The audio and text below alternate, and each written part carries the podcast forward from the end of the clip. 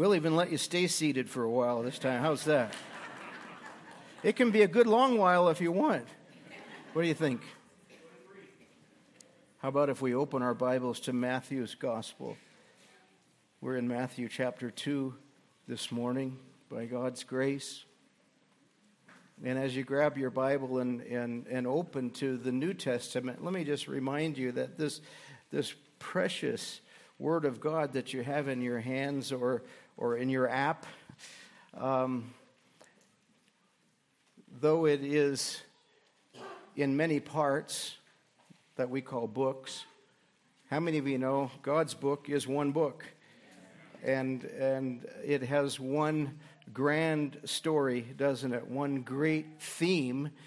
And the theme is simply that God is remaking his world and he's remaking his people through the work of his king, Jesus Christ. And so we see this theme no matter where we're at in the scriptures in some way. And this morning we will see it, I think, pretty clearly in Matthew chapter 2. This is the, the vital message, though, of the Old Testament. Uh, it, it is the vital message of the New Testament. The king and his kingdom are promised in the Old, uh, presented to us in the Gospels, like Matthew's Gospel, and then proclaimed in the rest of the New Testament. Have you heard this before? Of course. You remember the quote from Augustine, who, who said famously, In the Old Testament, the new is concealed.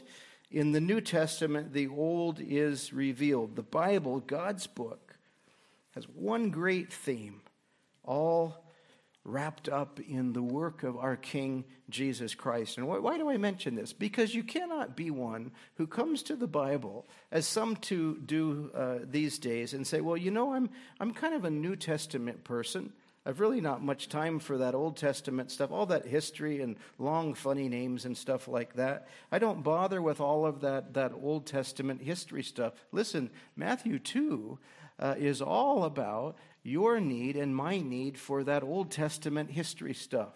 How many of you know our God keeps his promises? And he's made a lot of wonderful promises, uh, and he's keeping every one of them. And Matthew will show us that now in chapter 2 of his gospel. God remaking his world uh, through the gospel does not begin in the gospels, it, it starts with the in the beginning of Genesis 1. And, we've already seen in Matthew's gospel that he begins his account of the work of Christ with an echo of Genesis 1, doesn't he? The book of the genealogy of Jesus Christ, he says. The entire gospel is to do with this new Genesis, this new beginning that God is working out through the work of Christ. And, and today, in Matthew 2, we're going to see that this new beginning, this, this new Genesis, if you will, of God, uh, requires for his people a new exodus. A new exodus. And I'm going to ask you in a few moments, so get ready for it. Has there been an exodus in your life? Why is that funny? It's an inside joke. I mean that quite seriously. Have you heard the Spirit of God say to you, Come out of your sin, come out of your Egypt, follow my Son, come to my kingdom? It turns out we're meant to think about these things. What was it that Moses said to God's people. He said, The Lord your God will raise up for you a prophet like me from your midst, from your brethren. Him you shall hear. I pray you hear him this morning, not so much me. I've heard all I've got to say. It's not that big a deal. What God says is a matter of eternal life and eternal perishing. Moses typified Christ. Israel, ancient Israel, typified Jesus Christ in the Exodus from Egypt. Why did Joseph and Mary flee to Egypt from Bethlehem? You say, I already know the answer. I, I, I, I read it every Christmas. An angel told them to. That's true. but even more so, says Matthew, that it might be fulfilled which was spoken by the Lord through the prophet, saying, Out of Egypt I called my son. Let's just read that verse in its context, beginning with verse 13 in Matthew 2. Now, when the Magi had departed, when, when, when the wise men had departed, behold, an angel of the Lord appeared to Joseph in a dream, saying, Arise, take the young child and his mother, flee to Egypt, and stay there until I bring you word. For Herod will seek the young child to destroy him. When he arose, he took the young child and his mother by night and departed for Egypt, and was there until the death of Herod that it might be fulfilled which was spoken by the Lord through the prophet, saying, Out of Egypt I called my son. You recall uh, from your own reading of this text, or from last week, if you were here last week, the, the, the Magi uh, were the, these, these wise men, these uh, astronomers, if you will, from ancient Persia, perhaps Babylon, uh, but they knew the Hebrew scriptures, didn't they? And now they are divinely warned by God in a dream to avoid uh, returning to this murderous Herod the Great. And God leads them as God still leads people today. Do you realize God still leads people today? Leads them to do things they never would have thought of on their own. And He leads them by His word in the hands of the Holy Spirit. And, the wisdom of these wise men is proven not just in their going to Bethlehem or toward Bethlehem, but in their obedience to the revealed will of God. Don't miss that. As, as familiar as you are with this account, don't miss the basic message that you see in these magi and in the experience of Joseph and Mary. God leads his people by his word and the promptings of the Holy Spirit. You mean I am, I'm always going to get a dream like that and there's going to be an angel? No. But there will be an unction, won't there? In your conscience, in, in response to the, the Word of God, which is sharp as a two edged sword, so that there is clarity to you as a follower of Jesus what on earth it is you're to do. And it will always be in a manner that's consistent with His Word. And you are wise, not just to know that, you're wise if you do, if you go where the Lord tells you to go. Now, that's not even part of the sermon. That's just for free, right? The sermon hasn't even started yet. That's the last we know of the wise men, but I, you notice that, that Joseph also is warned. He's uh, visited once more from an angel in a dream, and he's warned to flee to Beth, flee from Bethlehem to Egypt down south. And we notice that just like with the Magi, uh, Joseph is not only a just man, Joseph himself is a wise man. How do we know that? He actually does what God tells him to do. He's not somebody who just knows, he's somebody who goes. I wonder this morning are you someone who knows? Are you also someone who goes? It's very possible, again, we haven't started yet, it's very possible that there are some here in this room right now, and your conscience is testifying to you. You know, you've been hearing this for a long time now. Isn't it time for you to obey the revealed will of God? We'll come back to that. What we learn from the Magi, as well as now Joseph and Mary, is simply this faith in God is expressed in obedience to God's leading. Don't miss that. Don't miss that. Don't quench the Spirit by knowing without going. How many of you are glad this morning that there are some who are going to Canyon Community Church? where a whole bunch of little kids need to know about Jesus, and so do their parents. How many of you are glad that we've got a group that's going to go do the hard work of hitting their thumbs with hammers and getting splinters and all that kind of stuff, building up a camp so kids can hear the message of our King and his kingdom. What a blessing it is when, when God's people go. So, so off to Egypt go Joseph and Mary and their little boy, our King Jesus. And, and you, you got to ask yourself well, how, how in the world does a poor young couple like Joseph and Mary afford a trip to Egypt, let alone a lengthy stay? We don't know how long, but it, but, it, but it wasn't a day trip, put it that way.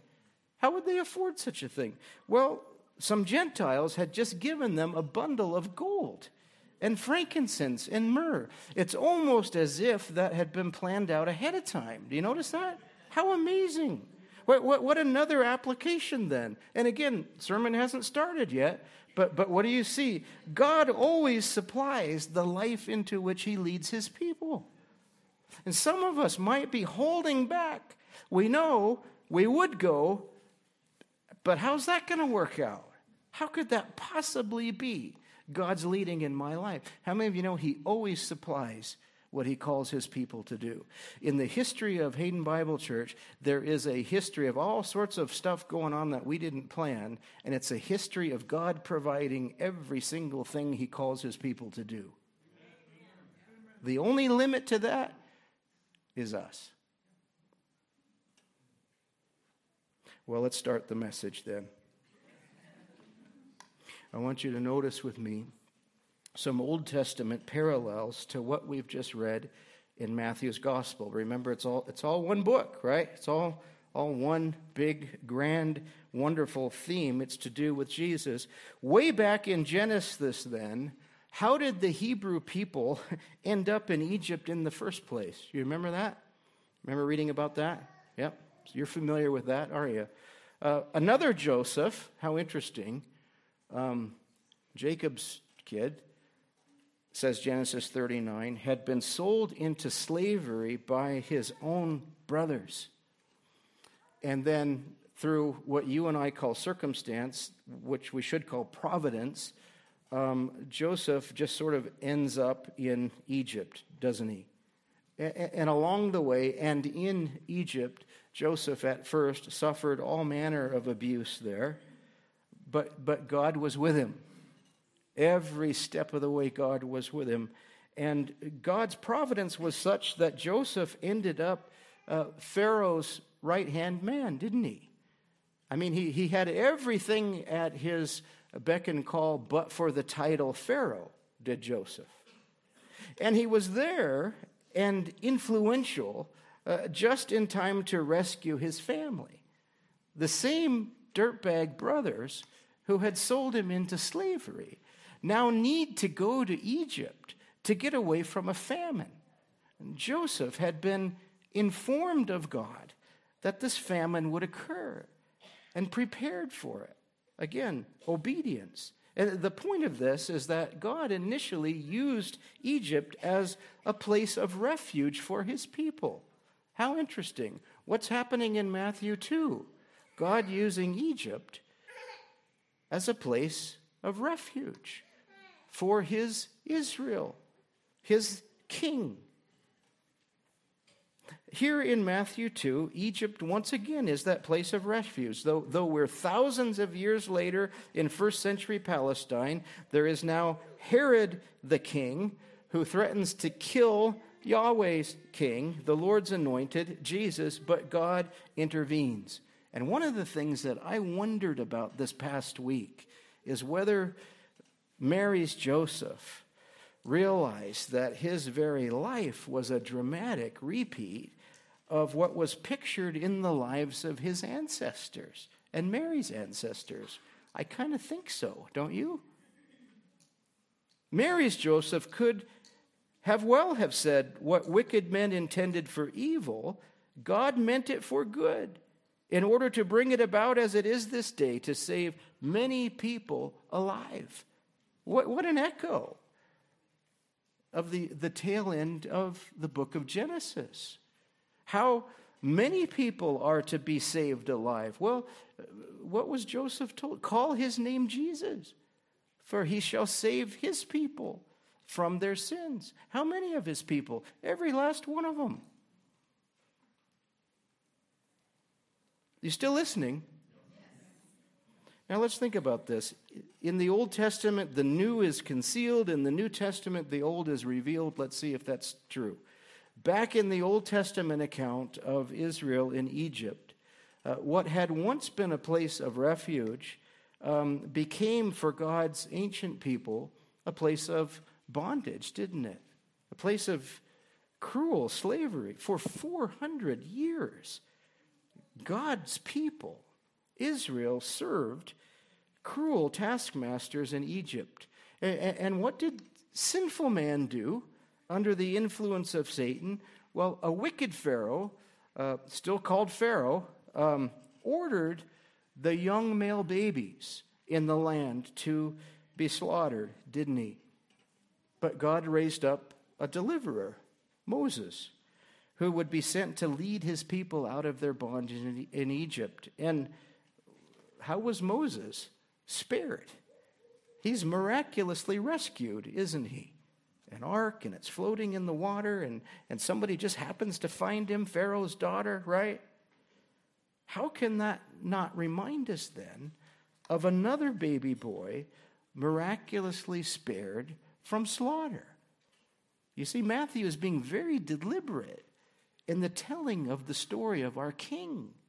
It's a new exodus that is happening here. Look at verse 16 of Matthew 2. Then Herod, when he saw that he was deceived by the wise men, was exceedingly angry, and he sent forth and put to death all the male children who were in Bethlehem and in all its districts from two years old and under, according to the time which he had determined from the wise men. So God spares his son, his Israel, once again, as Joseph and Mary whisk away their baby boy, Jesus, out of Palestine, just as Herod's thugs show up and start killing, killing with the sword little ones, little ones.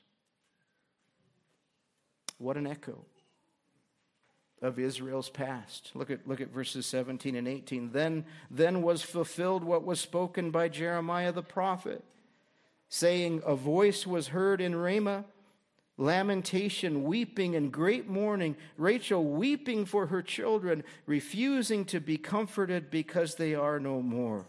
Israel's mourning at the time of the Babylonian exile. You read about this in Jeremiah 31, um, typified what is now happening in Bethlehem in Matthew 2.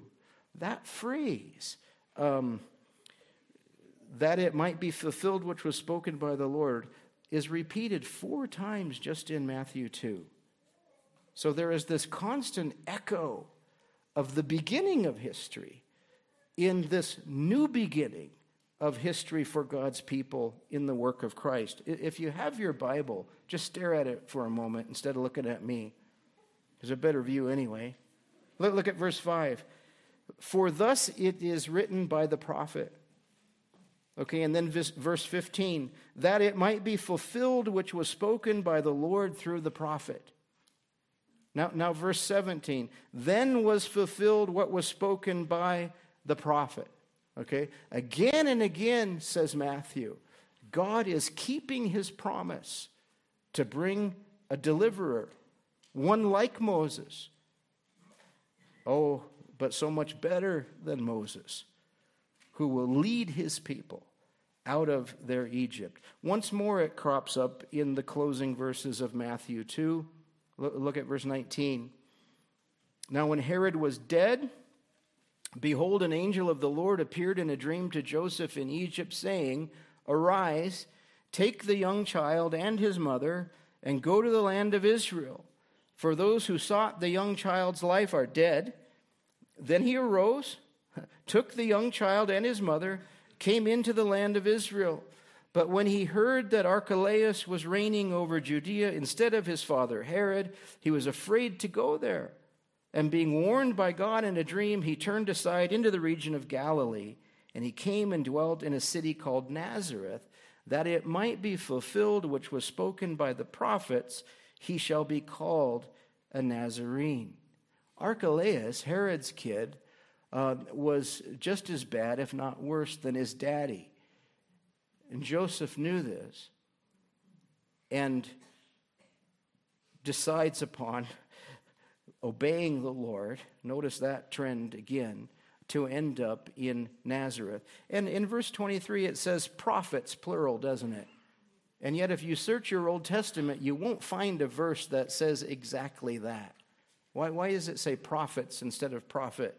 Because Jesus being called a Nazarene is not the fulfillment of a particular prophecy, it is the fulfillment of various prophecies, though, that the Messiah would be despised, would be disregarded, and would even be disbelieved. What are, what are people going to start saying with respect to Jesus? Can anything good come from Nazareth? In fact, he can't be the Messiah, this son of the carpenter, because he's from Nazareth. Oh, no, no, no, not, not, not so fast, says Matthew. Jesus, the Messiah, was born in Bethlehem, just as the prophets foretold. But God's good providence sent him early in life to Nazareth. And what, what do we know? The prophets said about the Messiah. Listen to Isaiah 53. He has no form or comeliness. But wait a minute, this is the king. And when we see him, there is no beauty that we should desire him. He is despised and rejected by men, a man of sorrows and acquainted with grief, and we hid, as it were, our faces from him. He was despised, and we did not esteem him. Why? Because he's a Nazarene. He's from some backwater town, known for its rough and tumble living, so uncivilized compared to the places of Judea, Jerusalem in particular. It, it, it's almost as if this whole episode in Matthew 2 has been scripted by God throughout the centuries, don't you think? And it's because it has been. And Matthew wants us to see that. God really is recreating his world and his people through the work of his king. Who is the king? The king is Jesus and for his people to be saved. His people must follow him in this new Exodus. I told you I was going to bring that up again, didn't I? What prophet foretold that Jesus would leave Egypt? Well, some of you were here when we were studying the book of Hosea. That wasn't all that long ago, was it? Anybody remember that? Please tell me you remember that. Okay, a couple of you. And you remember Hosea, God's prophet, is told to marry a woman of, of ill repute. Gomer was a whore. And God says, I know that, Hosea, you marry her anyway, because you're going to be a living example of my loyal love for my people because my people have gone whoring. In fact, their whole history is a history of their whoring, their unfaithfulness. And so Hosea marries Gomer, as you know. And toward the end of the book of Hosea, God says through the prophet, When Israel was a child, I loved him and out of Egypt I called my son. God is using the prophet Hosea to remind his people of his loyal love for them in getting them out of Egypt, their bondage. And now Matthew says, you know what? That prophecy is now being amplified, not just repeated, amplified in Christ coming out of Egypt. Hosea refers to, or God refers to Israel as his son. And here in Matthew, we read of Jesus, who is God's son, God's Israel. Why did Jesus leave Egypt? That it might be fulfilled which was spoken by the Lord through the prophet Out of Egypt I called my son. You see, in the gospel, a new exodus is underway. And, and if the gospel has any meaning for you personally, it's, it's only because by God's grace you're a part of this new Exodus. You're not still in Egypt. You've left Egypt. You've left bondage to sin and Satan. And you're following a deliverer, a king, whose name is Jesus. And what does this Jesus do? Call him Jesus. He will save. He will save. Who? His people, every last one of them, from their sins. He's taken them out of Egypt, see. Day after day, year after year, by nature, you and I serve this cruel taskmaster, don't we? Living for self living according to our own wisdom, living for our own pleasures. And sometimes we dress it up in religion, but our conscience tells us what it really is. It's not loyalty to God. We're that way by nature. Apart from grace, that's who we are stuck in Egypt, slaves. But the king has come and this new exodus is underway, says Matthew. God's Israel, Jesus, has come to do what ancient Israel did not do.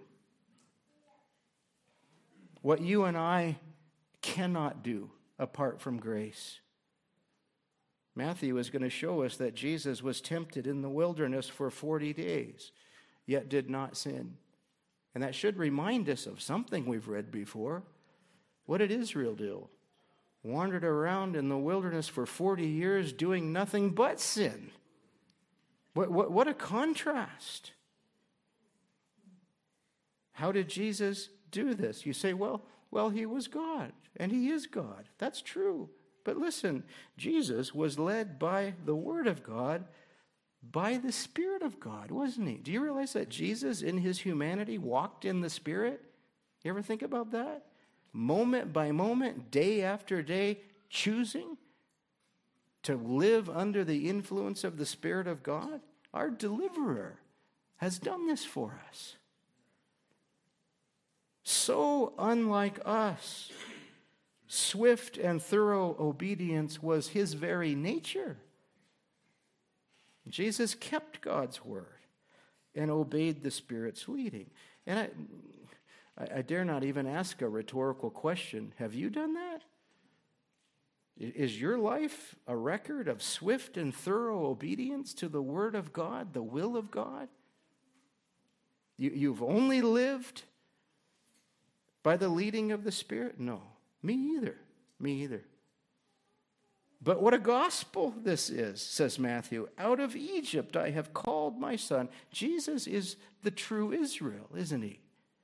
God the Son is the king that leads his kingdom people from bondage to sin and separation from God's best. He, he gets us out of Egypt.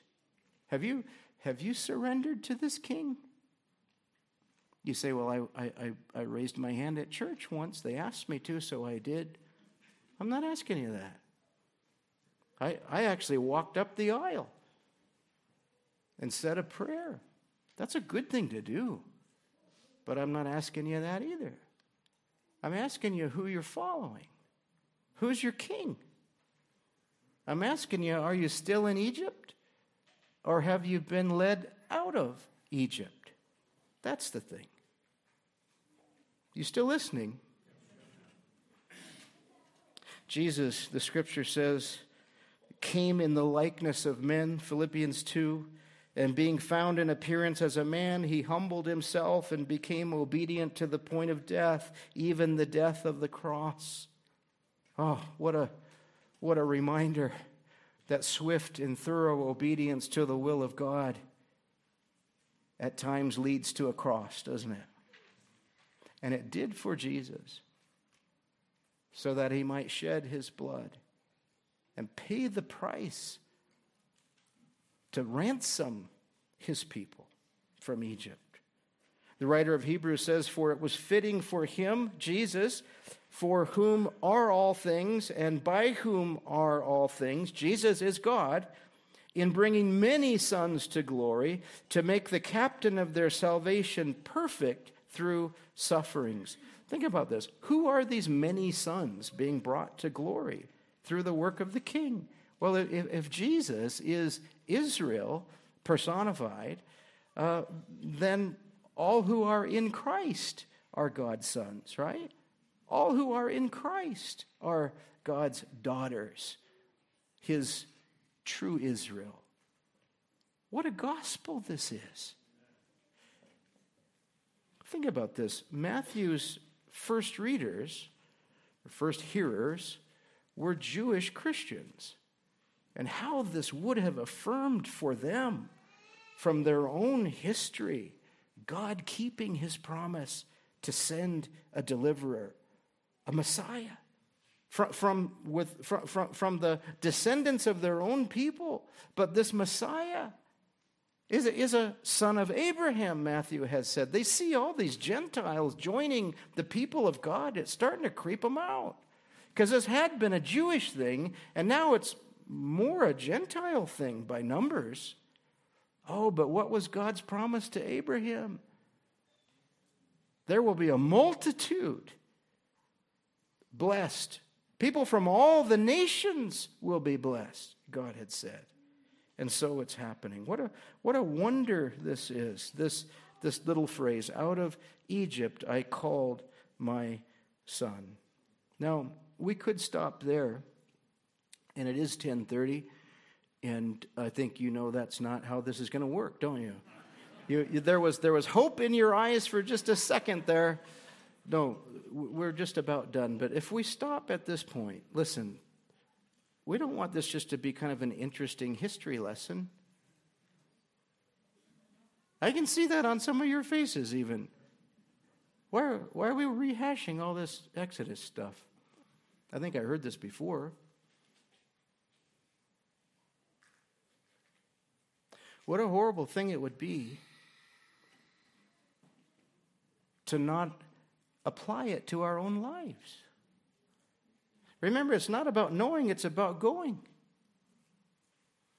So, so what are we to do with this, this echo of the Exodus in Christ?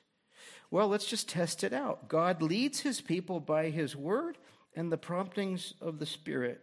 I wonder, are any here today hearing in their conscience. It's time for you to get out of Egypt. You've been here a long time, serving yourself, living day by day, knowing you're not square with God, living under the burden of sin and it hasn't made a hill of beans to your conscience that you're hanging out with the Jesus people. It's not to do with that.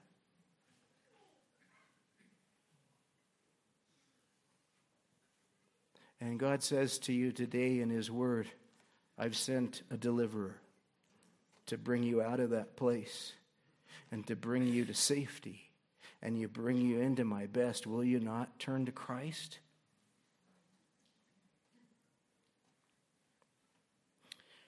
The king's people are those who leave Egypt and give their allegiance to him.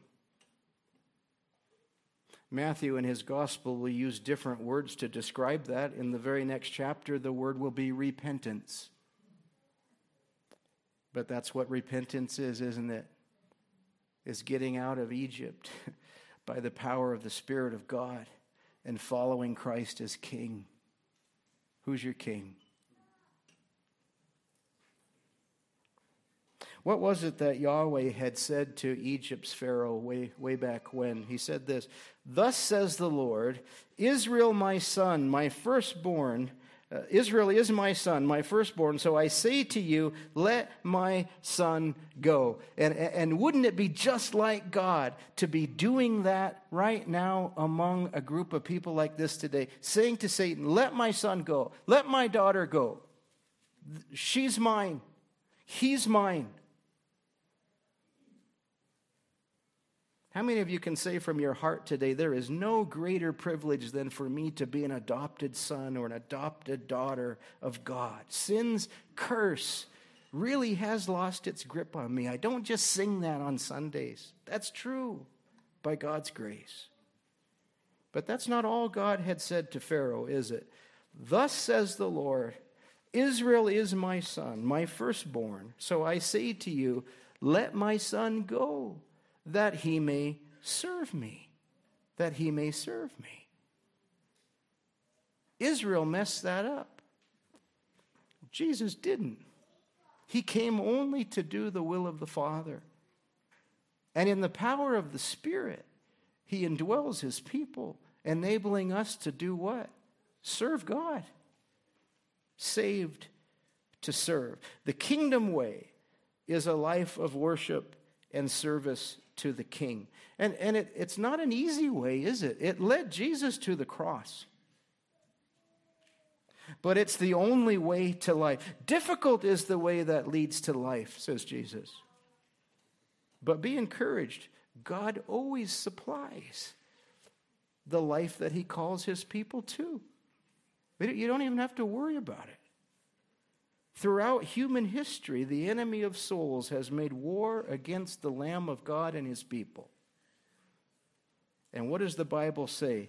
The Lamb will overcome them, for he is the Lord of lords and the King of kings.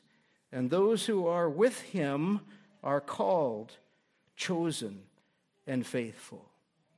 That's the end of the book, isn't it?